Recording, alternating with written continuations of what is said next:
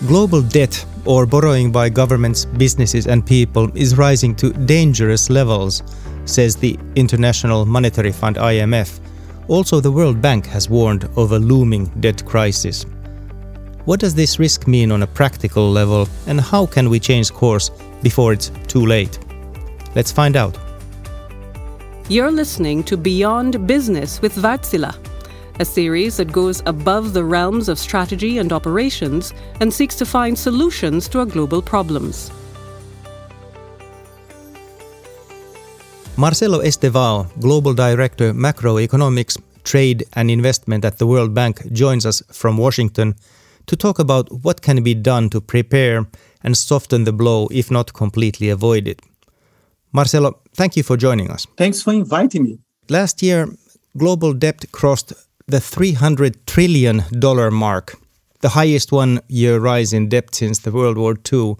What does this signal and why should we be worried about it? I think, well, first of all, um, that basically signaled that uh, all of us as society are much more willing, not just to issue debt, but to buy that. By the way, the, the increase in debt has been not just on sovereign debt, has been also for private sector debt. But we have been focusing quite a bit on the ability of, in particular, developing economies to pay the debt that they issue, say, since 10 years ago. But I would say that the uh, underlying, the fertile ground for this to happen has been a world with very low interest rates. You know, uh, you have the major central banks in the world uh, were uh, enacting a monetary policy uh, focused on very low rates to deal with the, you know, uh, with the consequences of the great financial crisis of 2008 and 2009 and that created an incentive for people to borrow and for people to lend. They are thinking, you know, I can borrow now, interest rates are so low. How can it be bad if I borrow to, I don't know, build an airport or, or a bridge? So let's take advantage of these low interest rates right now. There have been debt crises over the decades. So, you know, what's the unique feature of this one around? What what makes it so different? I think what makes it so different is that first the the holders of debt are more plentiful than in the past. That landscape is much more diverse now with uh, different types of creditors with different type of incentives.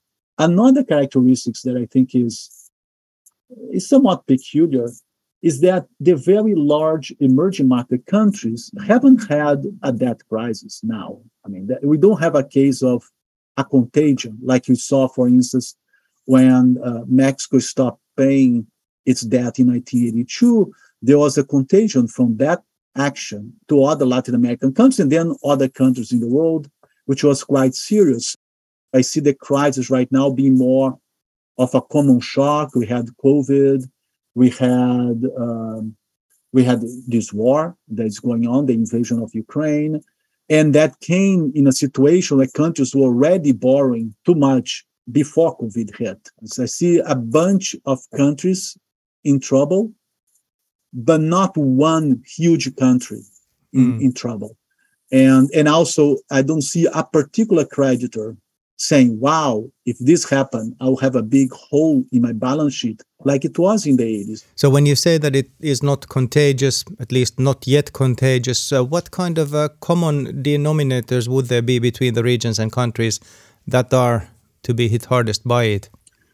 I think the common denominator are countries that um, are relatively poor but were growing significantly and they they basically overborrow in a group of 65 developing economies. What you see is that sustained primary deficits were the single largest driver of public debt in those countries. Countries are simply spending beyond their means. So before covid uh, the median public debt increase attributable to primary deficits, so you're spending more than you're collecting, amounted to a whopping 14% of GDP. So if you look at sub-Saharan Africa, it was 18%. If you look at the at the, the developing countries, so these are the poorer countries in, in the world, there was an overall uh, increase in indebtedness in the last 10 years. And again, I attribute that for uh, investors interested in, in searching for yields, like we, we say, and policymakers taking advantage of the time and borrowing when the borrowing was cheap. Mm. But that was a bit short sighted because you do have to pay what you borrow at certain point, even if its interest rates are low. Yeah. No doubt we are facing tough times ahead. So, how can a global debt crisis potentially impact our everyday lives? We'll find out after this short break. Stay tuned. Recently, IMF and the World Bank have also significantly lowered their global growth forecasts. The president of the World Bank has stated that for many countries, recession will be hard to avoid. So, how will slower or even negative growth impact global debt, which is ballooning as it is? Everybody in the world is facing higher inflation, for instance. Part of the shock is an inflationary, inflationary shock, in particular because of the war and the impact that it caused on supply chains and uh, the price of foodstuff and, and, and, fuel. And through reduced growth, you have reduced trade. If you are more open economy, you are going to, to suffer somewhat. But I would say that for countries that are more developed, that's a, a survivable shock. And if there is severe uh, constraints on imports of gas and oil, we know that Europe, in particular Germany, is quite dependent on, on Russian gas and oil. So I do get somewhat concerned about some of these uh, richer countries, but still, it does feel to me that these are societies that have ways to manage that. Now, I'm much more concerned about relatively poor countries that also um, uh, are quite uh, dependent on, say, food imports. So um, over the next year, the tab for imports of wheat, rice, and maize in these countries is expected to rise by the equivalent of more than 1% of GDP. That was the calculation in July, now maybe a bit less, but still, it is concerning uh, because that's more than twice the size of the 2021 2022 increase. What does it mean in a sort of very, you know, practical terms to the individuals on the very grassroots? There's so much less than for the critical infrastructure such as the healthcare, education, and uh, building of the society? It is a big development problem. That and uh, the lack of financing for key development policies are a big deal for development. That's why we are particularly concerned about the debt situation around the world. I'm quite concerned about uh, countries that are high risk of debt distress, already in it and are very sensitive to this food price. And here I have in mind Afghanistan, Eritrea, Mauritania, Somalia, Sudan, Tajikistan, and Yemen. These are countries that are quite sensitive to what's happening with food price and they have a debt issue. So those countries need special attention, and our teams are working hard with the authorities to help them, you know, survive this particular moment. There are also some emerging markets that are also quite vulnerable. For instance, the crisis in, in Lebanon is a country that has had uh, uh, an economic crisis for the last, I don't know, three years. For a while, we were very concerned that they simply did not have access to, say, wheat. 70% of the wheat came from Ukraine, for instance. So there are countries like that that is they are very concerning for countries that are not paying their, their dues. And uh, here in particular, there are three countries that are part of the G20 Common Framework for, for, for resolving that problems. That's Chad, Ethiopia, and Zambia. There was just uh, some breakthrough in the case of Zambia because it's the best example of a country that would benefit from the common framework because it has some private sector debt, has some official debt, has some multilateral debt, so we sit in, in the credit committee and then we see how we can help the country. They just got a program of adjustment approved by the IMF board, which is important. The IMF is the first stop. There's an issue of countries that are in trouble to participate in such negotiated uh, um, set of uh, agreements and solutions for their problems.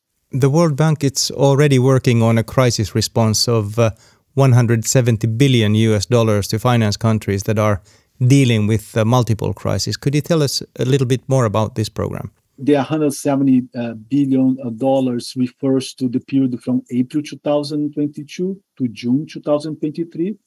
And by June of this year, June 2022, we had already committed $50 billion in different types of, of programs um, So they, that initial response, for instance, included uh, increased support to the Ukraine, of course, because there's a war right there. So, and countries hosting refugees from Ukraine and the wider developing world to address crisis impacts on the poor and vulnerable. So the idea is that this will build on the results achieved under the COVID-19 crisis response to the extent that our concessional arm, IDA, so the uh, International Development Association uh, arm of the World Bank, which has grants, it's not just loans with very low interest rates. We ramp up so much that that what we call the IDA round was shrunk from three to two years. The advantage of that is that the pressure on commodity prices becomes less intense. So our programs, we are really focused on these topics. We have a big engagement in the climate area. Uh, the World Bank is quite involved in trying to understand how um, developing countries can have strong development programs that are consistent with uh, a, a, robust climate res- response to climate uh, shocks. So it is a comprehensive, but at the same time customized World Bank engagement uh, that extend across a very wide uh, client spectrum, including low-income countries, middle-income countries, fragile and conflict-affected states, and small states. This is a crisis where we are all in together, so naturally, global collaboration, cooperation is critical. How would you characterize this uh, collaborative approach? It's quite remarkable. I mean, the only reason the World Bank can ramp up resources, uh, we are owned by the shareholder. So this support, where we are, for us to be actively helping uh, developing countries is clear. Now, the world is more fractioned. You know, you have a large country inv- invading another country in a region that hasn't seen that since Second World War. So, it, and some countries supporting the invading country, others de- denouncing. So, it is a more fractional, fractioned world which makes me worried about it. But from the point of view of people working on development and trying to find resources and thinking about policies to help countries, I do see a lot of uh, good cooperation, certainly across international organizations. So it is a very active and collaborative environment when it comes to international organizations and, and institutions that have uh, among their mandate helping uh, developing countries. That's reassuring to hear that uh, you know when this collaboration is needed for at that point of time the entities come together. But I take that uh, that has not always been the case, and uh, aid has come often too late. How can that approach be changed for the future? I think having these overarching geopolitical issues resolved would help tremendously to begin with. But there is no question that there is tension. I mean, it would be it would be wrong for me to ignore that. Uh, there are questions about how globalized the world is continue going to be. Will there be different spheres of uh, influence that will uh, damage the degree of collaboration when crisis hits? So I'm very concerned about that. So I think that the first step is to get the act together and begin collaborating more and not invading each other. So that's that's quite important. Um, the second thing is is to make sure that the mechanisms that we have to help countries in crisis are modern and have been uh, rethought uh, to address the new uh, international uh, situation. So, for instance, right now we have the common framework for for dealing with uh, debt problems in developing countries. Now, there is some criticism that the common framework has been too slow to deal with the crisis. I'll take some issue with that. I mean, it's true that we all w- would like that much faster, but that crisis is messy. Now, we all have to work to make the process faster. We need to make sure that countries feel comfortable applying for it if they if they see the need um, countries themselves need to realize that uh, you know sometimes there's a lot of reluctance because they do not want to lose market access to capital uh, if they apply for some restructuring of their debt so But I think they, they need a, a sense of comfort and they are paying attention what's happening to the country. They're being discussed now by the common framework to see what's going to be the outcome. But cooperation alone cannot help us beat this vicious cycle. We need to do a whole lot more. That's coming up after this short break.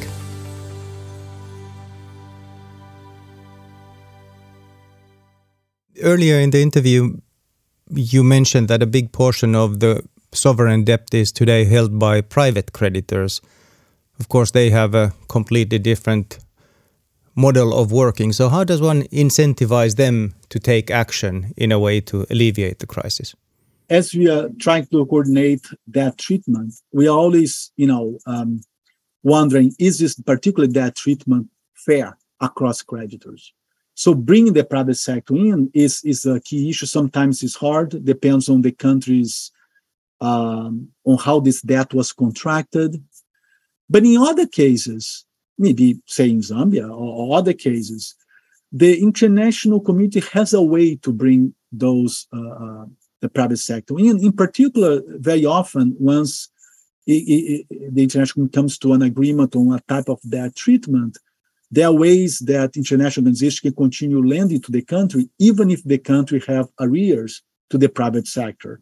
So in that case, you know, if, if there was already a treatment and say the World Bank or the IMF are lending to a particular country and the country is not paying paying to the to the private sector uh, creditor, there's an incentive for the private sector creditor to come to the table to get at least something. Some situations, what we have now is good. Now, we can always do better. So there are issues on how uh, the the official sector does that restructuring? Is that uh, uh, consistent, or at least uh, with, with, the way that the private sector does that restructuring? There is a, a, a discussion about that. That's very technical. You have been a strong advocate of more transparency in government debt. So why is that one of the pillars of that new system that uh, should be built? The issue here is that um, countries have uh, many obstacles some to be more forthcoming about their debt. So, for instance, secrecy clauses. So, some information may indeed need to be protected, such as proprietary financial calculations or formulas, but there's no reason to hide the deal as a whole. And I think more often than not, confidentiality clauses are the result of maybe more unsavory motivations, either political considerations, there are upcoming elections, a reluctance to review the true state of public finances, or simply corruption, to be very blunt here. The policymakers need to create a better way for borrowers uh, and lenders alike. First, they need to refrain from using such confidentiality clauses.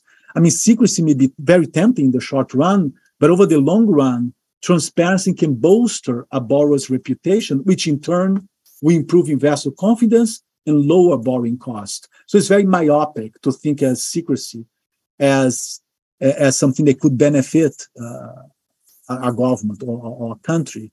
And, and by the way, should market conditions deteriorate and credit relief become necessary, like we are discussing now, these countries in the common framework and all that, transparency also facilitates effective debt assessments by avoiding hidden and surprise debt, you know, in fostering efficient restructuring, explicitly stating contracts the right of borrowers to share detailed information about public debt transactions with international organizations like the World Bank, who are responsible to produce the data needed for people to evaluate the situation of the debt in those countries. Also, having debt transparency requirements codified into national law, not just into norms, is a way of, of dealing with that and, and also ensure that the debt disclosure is sufficiently detailed to allow lenders, analysts, and the public to scrutinize government actions.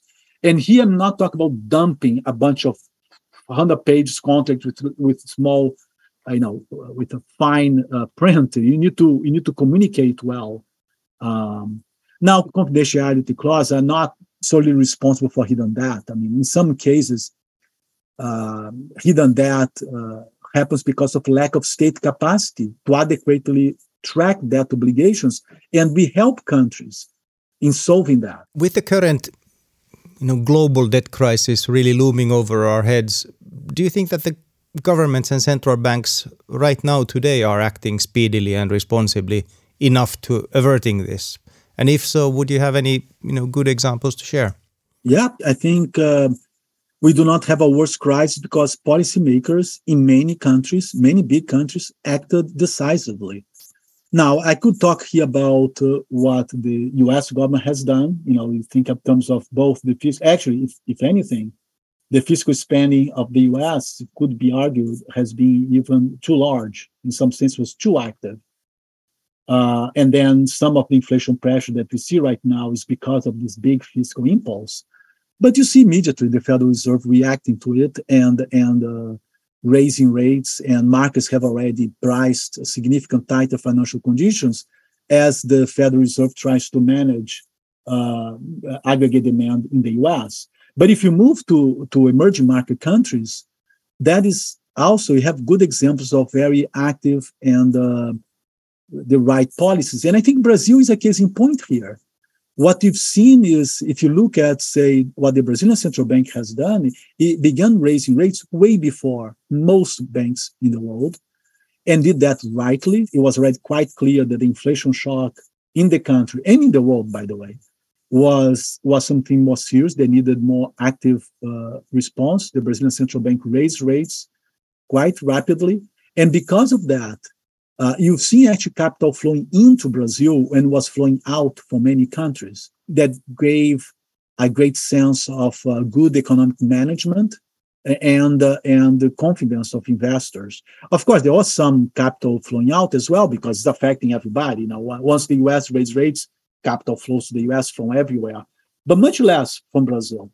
And and also, if you look at the fiscal response to the crisis in Brazil, was actually quite good. The issue now for all countries in the world is how to adjust now, including on the fiscal side, because you do this fiscal policy when it's needed, but then you need to rebuild your capacity to fight crisis. So there is hope that we can still avoid the worst of it all. In your mind, are there perhaps even some opportunities that can come out of all this adversity and crisis? Perhaps a silver lining? There's always a silver lining. First of all, yes, we can uh, avert a major recession in the world. That's not our forecast.